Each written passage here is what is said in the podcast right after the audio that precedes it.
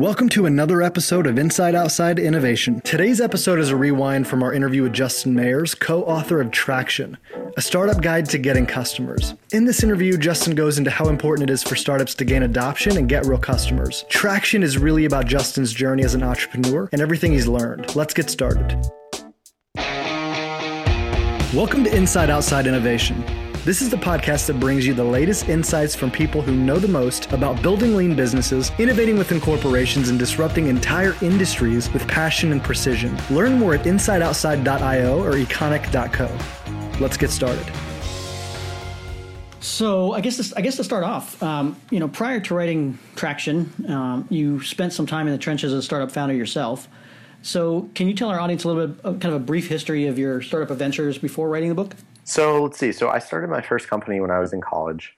Uh, I was a sophomore in college, and like, like I think many students coming in, you know, they go to college for the first time, first time living with someone.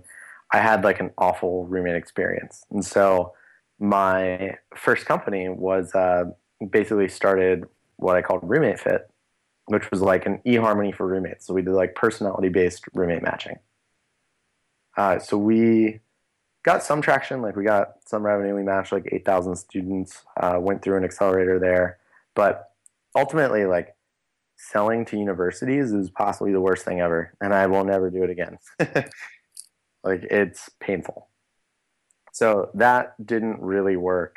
But, um, and then after that, I co founded a company called CloudFab, which was a 3D printing company. So we built like the first API for 3D printing.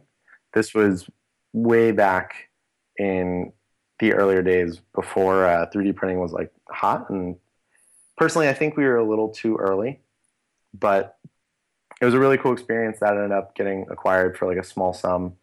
Uh, and then after that, I joined a company called Exceptional Cloud Services, where we built like software tools for software developers. And uh, we got acquired by Rackspace for eight figures in like 2013, in mid 2013. So, uh, yeah, and then wrote Traction. Very cool. Came out with Traction a couple months after. So yeah, and you wrote co-wrote this with uh, Gabriel Weinberg of DuckDuckGo. How did you guys meet, and how did you get connected about Did. writing this book?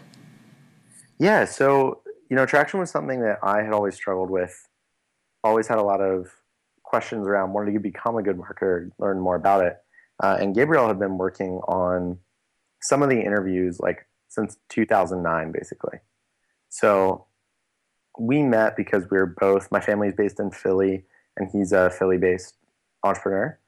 And so we, uh, yeah, we just met and kind of like pitched him on doing this together and getting, you know, getting it out there. And that's what we did. And it, has been, it's like the reception has been so awesome, which has been cool. So why did you decide to kind of write a book specifically about traction? What, what was the thing that kind of attracted you to that subject matter? Yeah, honestly, the main thing was I had struggled. Like this was the thing that I had struggled with. Like I thought that I, I read the Lean Startup, I read the Four Steps of the Epiphany, I read all of that stuff, and yet when it was, uh, you know, after going through this and like with Roommate Fit especially, like I thought I had built something people wanted. I thought I went through the process. I thought every I did everything correctly, but unfortunately, like we ended up failing, and the main reason was because we couldn't get traction. And so for me, I thought that that was like the main problem that I was struggling with. And after talking to just tons of other entrepreneurs, like that's a huge problem in almost every business. Yeah, with, and so without a doubt, you know, that's the book. We wanted to basically write the lean startup for what you do once you have an MVP or a product that you think is working. Yeah, what I like, what I really love about the book is how tactical the advice and examples are. You you, you kind of outline yeah. the 19 different areas of traction and that. How did you go about researching the book? Oh man, it took forever. like we, uh, so we interviewed more than 40 entrepreneurs who had been successful or gotten traction through each of the different 19 channels that we mentioned in the book. But as we did that, we read like hundreds of blog posts. We talked to people about you know, like experts in a channel like SEO, like what do you do if you were us? What would you include? What do you think? Um, you know, what articles do you think are worth including, or what should we do? So we just got a ton of really expert feedback from people who have just been crushing like these different marketing channels. So we use them really to inform what we included in the book. And like we wanted most of all to just make it really tactical because, you know, honestly, I have I have a huge issue with business books that I think are just like awful and not tactical and just kind of a waste of space and like super fluffy. And so what we wanted to do the opposite of that. And you mentioned obviously Lean Startup, and there's other books out there that are kind of more high level on that. How, how do you think traction applies to the overall Lean Startup framework, and where does it apply? Uh, I think it works really well with Lean Startup. Like we actually did an interview with Eric Ries where we talked about this, but basically, like Lean Startup is how do I build a product and validate certain features with different customers. You know, it's like you have this idea or you have a product how do you figure out what features to build next and how do you validate that those features are what customers actually want like that is the entire purpose of lean startup and it does it really really well nowhere in that however does it say anything like here is how you actually get your first 100 customers or here's how you go from 100 customers to 1000 and so we just saw a lot of entrepreneurs were like lost in that space where they use lean startup and they applied this framework and they they validated a product and they did a bunch of good stuff. And then once they had 10 customers they were like you know where do we go from here and there was no similar methodology to figure that out. Sorry I, I was, why do you think folks struggle and why did kind of you struggles personally with um, finding traction? Why do you think it's such a common problem? Yeah i think it's a lot of things. Like there are let's see i would say there's a couple. So one thing that's big is that if you look at growth hackers or hacker news or whatever there are tons and tons of different traction channels and marketing hacks and growth hacks that people talk about all the time and so unlike building a product where it's like hey you know i'm going to i'm going to focus on this like feature we're going to fix this bug and my customers told me that they want it so like i can go build that and it'll be a net win for the company marketing is kind of like you're taking more of a shot in the dark and you're like, man, I, I hope this marketing channel will work, you know? And so we saw a lot of people would like read online, like how this business used content marketing to get 100,000 visitors a month. And then they would write three blog posts, find that it wasn't that easy or it didn't work for them. And then they would start testing some other like Facebook ads hack that they saw, you know, online or whatever. And so after all these different things, we were like, we saw that uh, basically this is what people struggled with, and like they didn't really have a systematic way to approach the problem of getting traction for their business. Does that make sense? Yeah, yeah definitely. So uh, uh, in the book, you talk a lot about you kind of put it into a framework. You call it the bullseye framework of how um, startup founders can kind of tackle this idea of traction and figure out which particular channels are going to be most effective. Can you walk our audience through the bullseye framework a little bit? Sure, yeah. So the basic idea behind the bullseye framework is like you look at each of the 19 different traction channels you could potentially use to acquire customers. And then you figure out, you know, through a process of brainstorming, uh, interviewing people, you know, looking at what other companies who've tried to reach your same target customers have done well. And you say, like, okay, here are some channels that I think make sense for a business. You run small tests in those channels. Like if you think Facebook ads might work, you spend $500 or $1,000 on Facebook ads and then double down on what works. So you find Facebook ads work and you up your budget to like 5K or 10K a month, you know, until you tap out that channel and then you kind of go through the process again. Very interesting. So, which of the 19 areas do you think startups either overuse or, or conversely don't take advantage of enough? Or are there particular ch- channels that work better? That's that's a really hard question. I mean, just because it's so dependent on the type of company you are.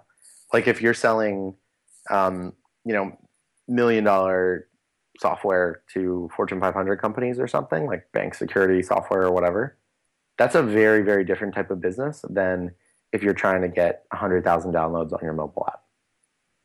And so it really is dependent on the business, on what channels are available to them, and on just where their customers hang out. So, in your research that, have you found that startups use you know typically try one particular channel over the others, and, and then again either find traction or not, or uh, how systematic have you seen folks uh, either using what you've uh, put out in the book to to actually gain traction? Yeah, so we've we've seen people use our stuff really systematically, which is really cool. Like, uh, but in, to answer your first question, um, I see a lot of startups focusing on things that even if they were to work somehow, their business wouldn't change. You know, like I've seen companies that have maybe 10,000 customers or whatever, and they're like, cool, we're going to start doing podcast interviews. And, you know, it's like there's like four podcasts in their niche. They have less than, I don't know, 5,000 listeners or something. Like this is especially prevalent with some developer tools companies I've seen. Um, but it's like, guys, even if you got every, or like, you know, a 10% conversion rate on everyone in that marketing channel, like it wouldn't make that much of a difference to your business.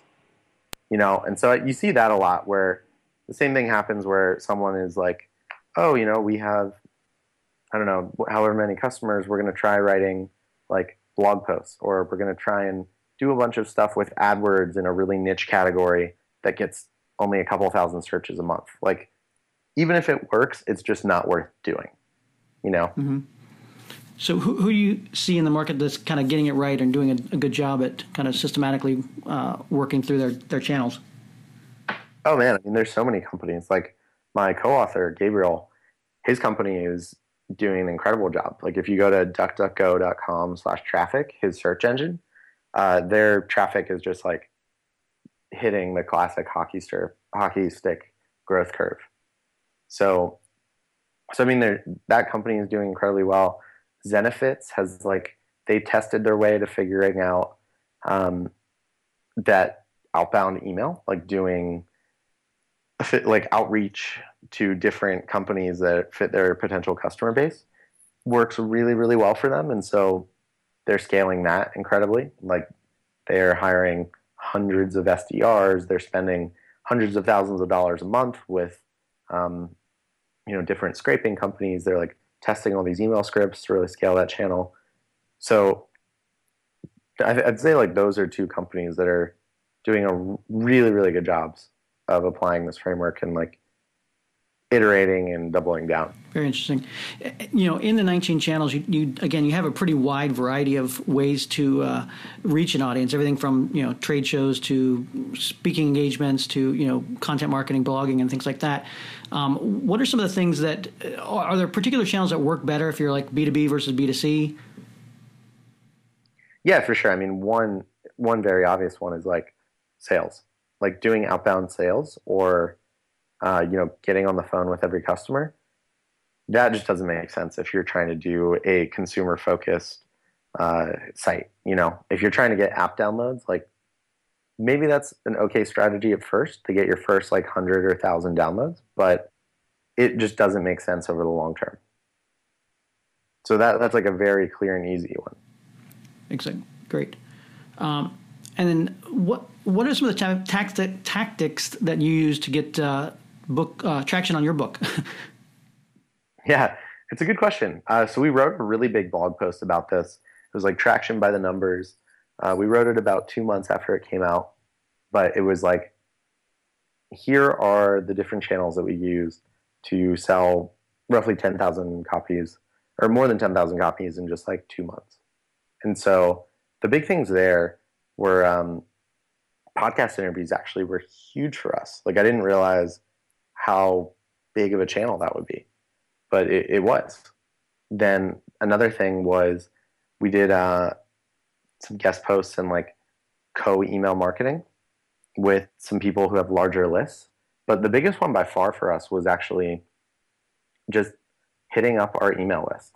Like we have a very responsive email list, and we had you know we had uh, almost ten thousand people that were really supportive and like really like they bought our book almost immediately after we launched. And that was so, that was a list that you curated before through other. Yeah, yeah so we, would spent about a year or two uh, creating that. so we just had you know a landing page and like we had people signing up and uh, got email addresses that way. Very cool. Very cool. So you kind of had a pre-built audience, so that you knew when you launched the book, you'd actually be able to get traction.